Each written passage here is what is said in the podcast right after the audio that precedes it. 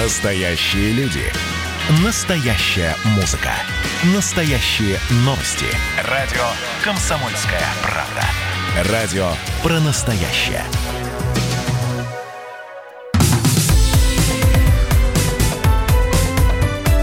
Как дела, Россия? Ватсап-страна!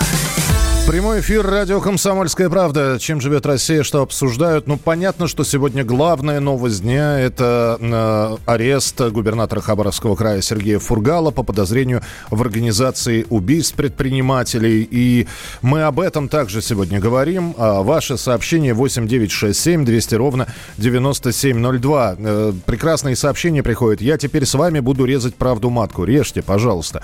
Э, к вам можно на работу на крышу официантом? Можно. Другой вопрос, что мы... Вы точно сюда написали на радио «Комсомольская правда»? Ваши сообщения, текстовые и голосовые, мы ждем. Мы ждем ваших голосовых сообщений. Записывайте в WhatsApp и других мессенджерах мнения, вопросы, наблюдения. Всем вашим аудиопосланиям найдется место в нашем эфире. Телефон 8 967 200 ровно 9702.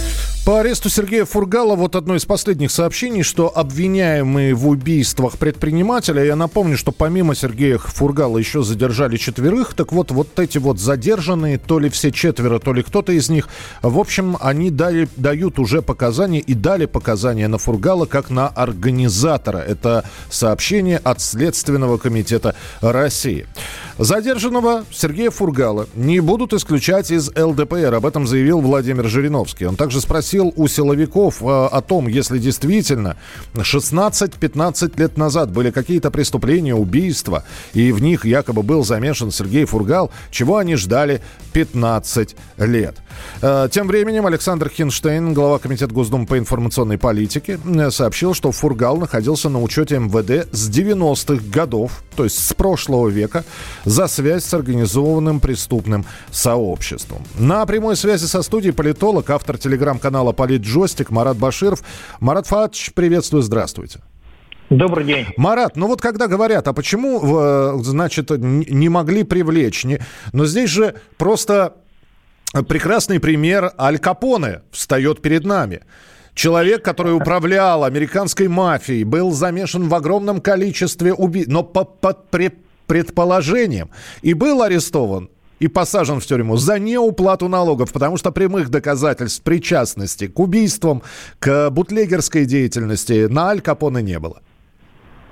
Ну, очевидно, господин Фургал сделал выводы из истории господина Аль Капона, и у него были хорошие бухгалтеры, поэтому его не могли посадить за бухгалтерские нарушения, а ждали, когда появятся какие-то весомые доказательства тех оперативных э, разработок, которые имелись.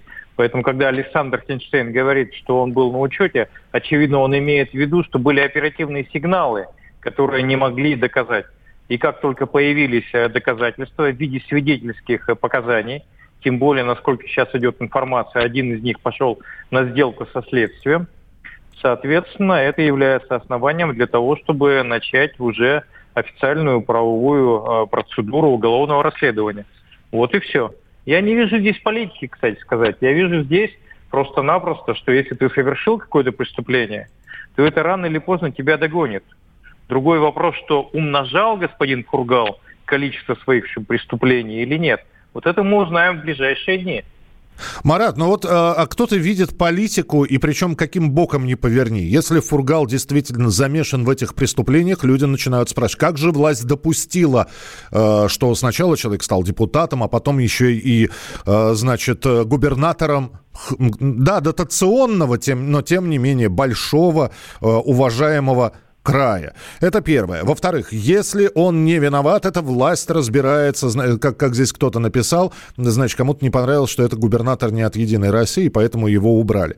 Поэтому куда ни кинь, всюду клин, понимаете? Ну, а, политические последствия будут, это правда. Но давайте а, скажем честно, мы хотим жить в правовом а, государстве или мы хотим жить там, где властвуют э, бандиты. Это вечная проблема государство действует в правовом поле, бандиты действуют вне его. Поэтому как только у государства появляется возможность э, использовать что-то, да, в общем, в правовом поле, оно это использует. Если не было до этого, в общем, доказательств, э, подозрения не являются основанием для того, чтобы человека лишать каких-то гражданских прав. Мы же это требуем. Все, значит, оппозиция на митингах ходит, постоянно об этом говорит. Что, ребята, если вы что-то подозреваете, вначале докажите, потом, что называется, принимать какие-то меры. А это вот не... Так, да, общем... да, Марат, простите, а вот э, на ваш взгляд, это не, не такой сигнал, что ничто не забыто? События 15-16-летней давности, которые э, начинают мхом порастать, вдруг достаются, и оказывается, что и были преступления, и есть преступления, и никакой давности или срока давности этим преступлениям нет? Давайте различать э, уголовное а, значит, сроки давности и, соответственно, те сроки давности, которые касаются хранения в общем, документов. Документы будут храниться вечно. То есть даже если вас, если вы что-то совершили, срок давности истек, то э, человеческая карта, она, что называется, значит, уголовного суда и не ждет. Угу. Но здесь как раз та, в общем, ситуация, когда и уголовный срок давности не истек. Если ты причастен к убийству человека, там нет сроков давности. За убийство человека нет сроков давности. За кражу, не знаю, там, за мошенничество, еще что-то. Есть. А вот за эти преступления, как вот те, в общем, грехи, что называются, э, в общем, э, библейские, да, там срока давности нет. Принято, да. Марат, спасибо большое, что были с нами на прямой связи. 8, э, это был Марат Баширов э, с нами, э, автор телеграм-канала «Полит Жостик». Итак, Ходатайство следствия об аресте губернатора Хабаровского края Сергея Фургала будет рассматриваться в Басманном суде Москвы. А, я напомню, почему я говорю, что губернатор Хабаровского края, потому что чисто технически с должности Сергея Фургала никто не снимал. И вполне сегодня, вполне возможно, сегодня появится документ, а, где будет, в общем-то, говориться об отставке Сергея Фургала и, как многие предполагают, с формулировкой в связи с утратой доверия. Заседание Первое пройдет в четверг или в пятницу. Об этом сообщает ТАСС со ссылкой на источники в правоохранительных органах. Ну и еще раз, для тех, кто кто-то проснулся только что, пропустил или включил новости только что. Губернатора Хабаровского края Сергея Фургала задержали. Сегодня ранним утром по хабаровскому времени в Москве была глубокая ночь по пути на службу. Задержан он был сотрудниками Следственного комитета Российской э, Федерации, ну и было возбуждено уголовное дело. Фургала подозревают в организации заказных разных убийств, покушений на убийство в 2004-2005 годах. И параллельно с этим задержано еще четыре человека. Их фамилии пока неизвестны знакомые, близкие, подельники, как угодно их можно называть. Я думаю, что личности этих людей тоже когда-нибудь будут раскрыты. Следим за развитием событий. Оставайтесь с нами. Ваше сообщение 8967 200 ровно 9702. А живет когда безымянными перронами вода. И пойдет река огнями берега. Ты узнай меня, ты узнай меня вдали веселого. А обратно домой веселее всегда. До тебя, до тебя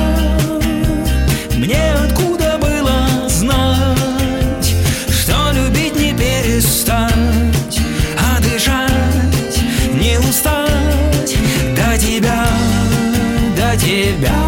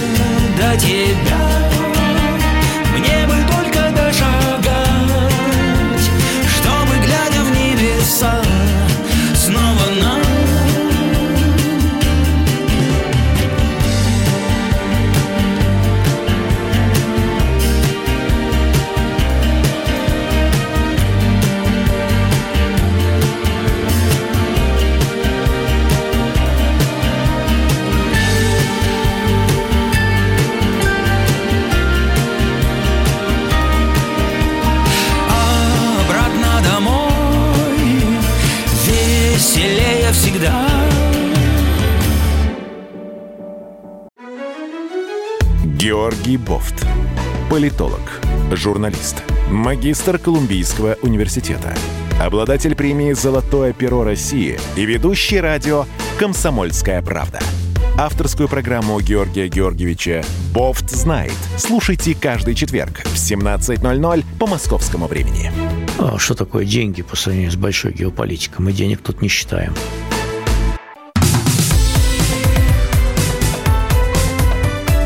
Как дела, Россия? Ватсап-страна!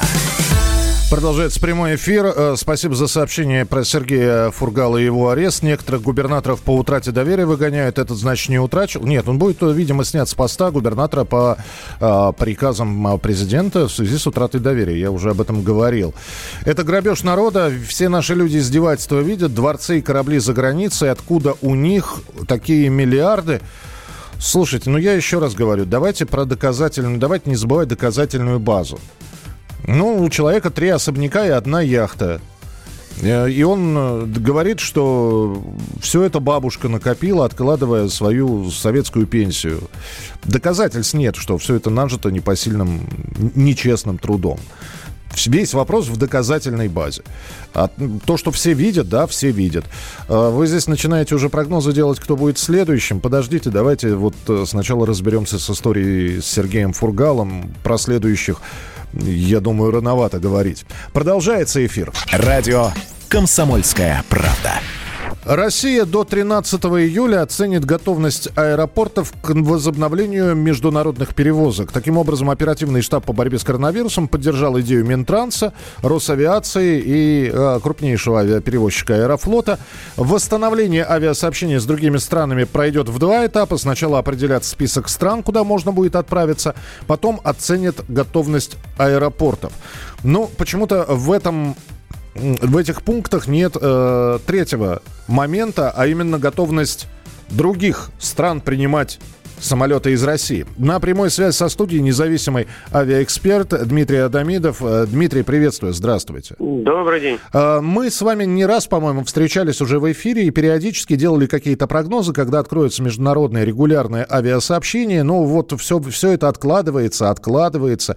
Стоит ли сейчас, опять же, забегая вперед, говорить, давайте определим список стран? Э, можно ли предположить, что это будут за страны? Ну, вы знаете, ясно, что первая волна это будет страны СНГ, вот, а вторая будет, скорее всего, Евросоюз, но э, Евросоюз, опять же, тоже сроки переносит, вот, а когда он откроет границы для России. И, соответственно, ну и Россия тоже эти сроки переносит. Но нельзя же написать в официальном документе, что мы ждем, когда нас пустит Евросоюз. Поэтому вот сформулирован так обтекаемо. То есть, но на самом деле мы этого ждем? Ну, конечно, а как, если вы вылетели, вас же должны где-то принять. То есть это решение, ну, скажем так, согласованное с двух сторон. И, собственно говоря, 15 июля Евросоюз будет заседать и решать, какие страны открывать. Ну, мы сказали, что мы 1 августа откроем, скорее всего. То вот. есть наша Но... граница в одностороннем порядке, да? Предполагается, что будет открыто? Э, ну, она не то чтобы, она же как не закрыта, просто нет авиасообщения, ну, да, да. а есть определенные ограничения. Естественно, их будут снимать синхронно. Но просто поскольку, так сказать, тут данный вопрос от политика, вот ждут сейчас, когда Евросоюз скажет, да, мы с такого числа открываем, и мы тоже потом заявим, что мы тоже открываем. Да, но с другой стороны, Дмитрий, поступают новости, там очередная вспышка в Соединенных Штатах Америки, тяжелая ситуация в Израиле, где чуть ли не там опять национальный карантин собираются вводить. С ближайшими соседями, давайте про ближайших соседей поговорим. Тяжелейшая ситуация в Казахстане. Не очень приятная ситуация, продление карантина в Армении. А, я понимаю, что сейчас люди, которые занимаются авиацией, в общем-то, у них бизнес, а, они находятся в таком подвешенном состоянии, никто ничего ответить не может. И поэтому я снова задаю вопрос. Многие ли компании с достоинством выйдут из этой пандемии, вот, и многие ли возобновят, возобновят полеты, или мы кого-то не досчитаемся? Возобновят те, кому государство даст денег, если коротко, потому что своих ресурсов у них давно нет. А, опять же, какая-то помощь была оказана, кто-то летает на внутренних рейсах, но тоже это все довольно нерентабельно. Поэтому государство решит, кто возобновит, по сути говоря. Путем распределения субсидий, путем их, насколько они их быстро дадут, насколько полно удовлетворят заявки авиакомпании и так далее. Именно поэтому спрашиваю вас, как у аналитика, не будет ли это похоже на процесс монополизации, когда выживут только сильнейшие, останутся крупные, которые, в общем-то, от ушедших авиакомпаний, они просто разделят это освободившиеся места Но... Ну, авиалиний? Я бы даже сказал, что это национализация, потому что, собственно, ну, в том же Израиле а, или национализировали, или вот Ганзу не национализировали, но, скажем так... Там государственное ну, просто... участие есть, да? Да, да, там просто ну, сделали это чуть мягче, чтобы, опять же, как сказать, лица не терять. Все-таки либеральный дискурс никто не отменял национализация считается плохо, вот, политически. Поэтому, конечно, это так и будет, и будет э, только, ну, это, это уже опять чистая политика, сколько оставить перевозчиков, как их поделить, рынок и так далее. И а... это будет решать государство. Понятно, что за вот эти вот месяцы простоя, конечно же, э, каким-то образом те компании, которые выйдут из пандемии, начнут регулярное авиасообщение. Э, им хотелось бы не просто организовывать полеты, но еще и получать какую-то прибыль. Ваш прогноз по ценам на билеты? А вы понимаете, у меня прогноз по ценам на билет всегда один. Э, авиакомпания в любом случае установит цену максимальную, которую вы готовы заплатить пассажир. Им дали сейчас возможность э, отменять рейсы отдавать ваучерами, соответственно, это тоже очень такой большой плюс можно же, собственно говоря, э, это все брать деньги, так сказать, взаймы бесплатно у пассажиров. Вот. И буду стараться поставить ну, очень, цены максимально высокие. Но дело в том, что у населения доходы тоже не растут. И поэтому я не думаю, что какой-то значимый рост цен в среднем по сети будет. По, по отдельным направлениям будет, он уже есть, допустим, по южным маршрутам, ну, пляжным, вот этим всем историям. Они ну, то есть вырастет настолько, насколько будет понятно, будет готов платить пассажир. Да, да, да, да. А пассажир э, особо платить не готов, потому что у него тоже не особо деньги есть. А у кого есть, тот летает на частном бизнесе. Э, да, либо э, те, у кого нет денег, они решают, ну что, я потеряю сутки, но эти сутки я проведу в поезде чуть за меньшие деньги, чем эти несколько часов по бешеным ценам в салоне самолета. В любом случае, спасибо большое за комментарий. Дмитрий а, Адамидов был с нами на прямой связи, независимый аналитик. Что будет с ценами на перелеты? Ну, в общем, такая ситуация. Это не сказать, что оптимистическая. Живем в суровых реалиях. Ждем, когда будут открываться границы у нас, и параллельно с этим будут открываться границы со странами СНГ. Э, со дружественными другими странами, ну и с Евросоюзом, э, полеты в Америку возобновятся. Э, ранее перспективы возобновления международного авиасообщения оценили в Кремле, и Дмитрий Песков, пресс-секретарь президента, сказал, что новые очаги вспышек коронавируса пока э, не дают возможности говорить о том, что авиасообщение восстановится достаточно быстро. Говорить о четких сроках пока преждевременно. Это прямая цитата Дмитрия Пескова. Продолжим через несколько минут. Две разные профессии. Журналист и шпион. Но иногда бывает так, что они пересекаются. Вот об этом, да, действительно, по делу Ивана Сафронова услышим мнение от Дарьи Асламовой через несколько минут и ждем ваших сообщений. Город принял, город стал Трассы ночь, пустой вокзал. Только фары на шоссе. Дождь на взлетной полосе. Кто-то смотрит из окна. Площадь сонная видна. И мир весь застыл и замер. Как будто пауза в записи Видеокамера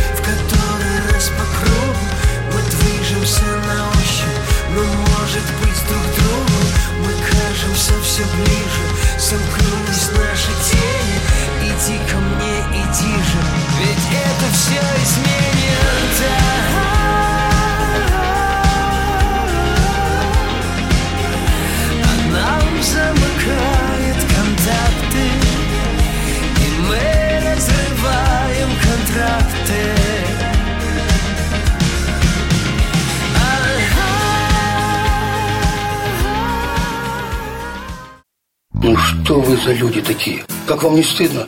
Вам по 40 лет. Что у вас позади? Что вы настоящем? Что впереди? Опомнитесь, пока не поздно. Вот вам мой совет. Ведущие нового утреннего шоу на радио «Комсомольская правда» уже совсем взрослые люди, но ведут себя порой. Особенно, когда собираются все вместе. Они обсуждают, советуют и хулиганят в прямом эфире. С понедельника по пятницу. Начинайте день вместе с программой «Взрослые люди». Ведущие Тутта Ларсон, Валентин Алфимов. Стартуем в 8 утра по московскому времени. Как дела, Россия? Ватсап-страна!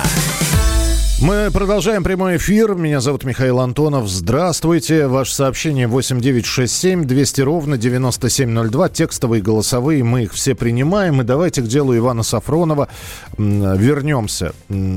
Советник главы Роскосмоса, э, журналист в прошлом – коммерсанта и ведомостей был задержан, э, в общем, э, по подозрению в госизмене. И он находится в статусе подозреваемого, я напомню. Э, вполне возможно, он получит статус обвиняемого в этот понедельник, в ближайший, когда ему будет зачитано обвинительное заключение. В Общественной наблюдательной палате заявили о том, что у арестованного советника главы Роскосмоса Ивана Сафронова нет жалоб на условия содержания. Об этом рассказал член Общественной наблюдательной комиссии Олег Алексей Мельников. Ивана задержали 7 июля. ФСБ подозревает его в работе на одну из спецслужб НАТО. По версии следствия, журналист передал Чехии данные о военном сотрудничестве России и ближневосточных стран.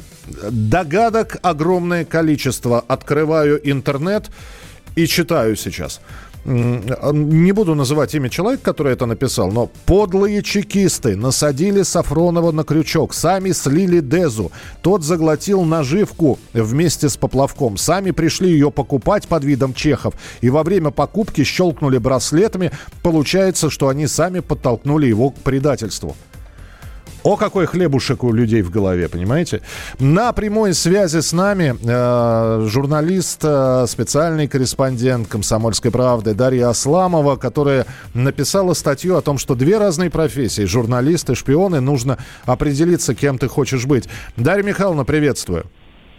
Добрый день. Да, э, Даш, твое понимание всей этой ситуации. Вот э, где э, заканчивается сенсация журналистская, и начинается гостайна?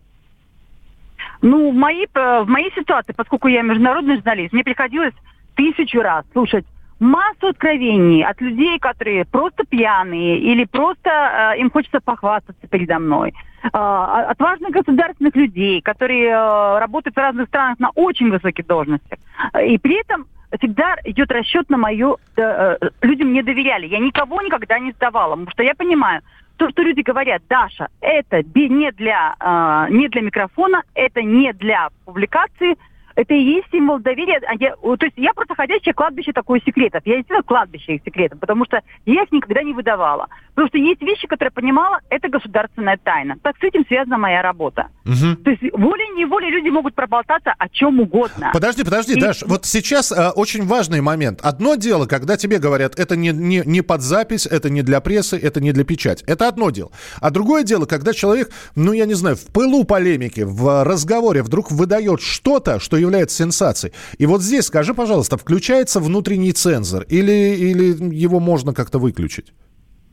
А я считаю, что он, он необходим, этот внутренний цензор, потому что прежде всего ты должен думать о том, насколько кого это коснется, какие интересы Родины ты можешь. Две, послушайте, наша страна не досчиталась 2, 2 миллиарда долларов. Это наши деньги. Только потому, что одному журналисту захотелось написать маленькую заметку, которая к чертовой матери никому особо не было интересно, кроме соответствующих служб. Другой вопрос, который меня волнует в этой ситуации, вовсе не, э, не сам э, Сафронов, а то, чему учат сейчас журналистов – чему учат в высшей научной школе, в высшей школе экономики, а, на факультете журналистики, чему вообще учат молодых журналистов, когда сейчас привели пример о том, что журналист, если видит на столе у министра обороны приказ о, о войне, он должен об этом сообщить. Даже если, то есть, потому что это, это важное дело. Это, это предательство, извините. И то, этому учат абсолютно всех. То есть я в комментариях читаю, люди рассказывают, что их этому учили на факультете журналистики. Но я считаю, что э, наши органы должны вообще заняться тем, чему учат молодых журналистов, как их учат становиться предателями. Ты считаешь, что ты можешь делать все, что угодно, а не важно, как это коснется государственной тайны, разглашения государственной тайны. Это и есть предательство. Фактически их учат по лекалам соросовских университетов, а, соросовских университетов, которые разбросаны по всему миру. Ты журналист, значит, ты можешь передать и сдать любую тайну, которая, которая как бы не, не подлежит разглашению. Uh-huh. А если мы на войне, а если мы в ситуации военной, а мы, в общем-то, и есть на информационной войне, мы, мы, мы и связаны с войной. Например, наши войска сейчас стоят в Сирии. Есть вещи, которые я много знаю про Сирию, но я не буду никогда их рассказывать, потому что это военная тайна. Есть понятие военная тайна. Хорошо, Даш, тогда э, я сейчас еще поп попробую выступить э, в роли адвоката Ивана Сафронова, вот, потому что те события, в которых его обвиняют, якобы произошли в 2017 году, ему на тот момент было 27 лет. Может быть, это просто непонимание какой-то специфики, то есть э, хотел как лучше. 27 а лет? Да. Ну, это смешно. О чем ты говоришь? Давайте не будем ссылаться на молодость и так далее. Я уже, я уже с 21 года работала на войне и знала, что можно, а что нельзя. Может, нас хорошо учили на факультете журналистики. И у нас были там, жалко, сейчас много прекращено, у нас были военные курсы, мы проходили, нам рассказывали это понимание. За такой тест, который сейчас преподают, э, тест, что типа ты можешь э, слить любую информацию, потому что это, это типа значимо, то есть ты становишься шпионом. За такой тест нужно увольнять преподавателей той же э, шко- высшей школы экономики нужно проверять, о чем... Э, и таких вообще преподавателей гнать поганой метлой. Они должны отвечать за это. За то, что они воспитывают из своих студентов предателей, потенциальных предателей Родины. То есть ты можешь говорить все. Нет понятия государственной тайны. С этого момента все. Почему здесь 27 лет? 27 лет, блин, взрослый возраст. Ну, Мало чего уже делали 27 лет. Я, я 27 лет прошла уже множество горячих точек и соображала, что я делаю. А он, извините, работает в такой сфере, которая касается... Ты представь себе, его назначили советником э, Роско, Роскосмоса. Можете представить, какие секреты он мог выудить оттуда? Ну, он два месяца всего поработал. Не знаю, был ли у него допуск. Так, а, э, ну, я понимаю, ну, да. Сколько он мог бы представить? То есть человек, э, человека повысили, то есть его взяли, причем организацию, которая является секретной организацией. То есть и мы таких людей имеем на каждом посту, мы потом удивляемся, откуда у нас, блин, такие провалы и откуда такие проблемы. А... В том числе связаны с секретной службой. Естественно, что нужно искать тех людей, кто сливает эту информацию.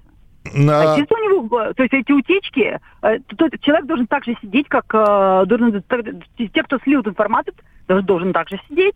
Даша, и все-таки я задам вопрос. Здесь один человек никак не успокоится, значит, э, я, он не представляется, хотя я еще раз делаю предупреждение, еще одно некорректное высказывание так вот персон, персонально к кому-либо, э, и вы отправитесь в бан. Но пока э, на перв... это последнее китайское предупреждение, что пишет этот человек? Нормальные статьи писал Сафронов. Предательство – это скрывать развал отрасли и страны, ну то есть свели счеты с журналистом.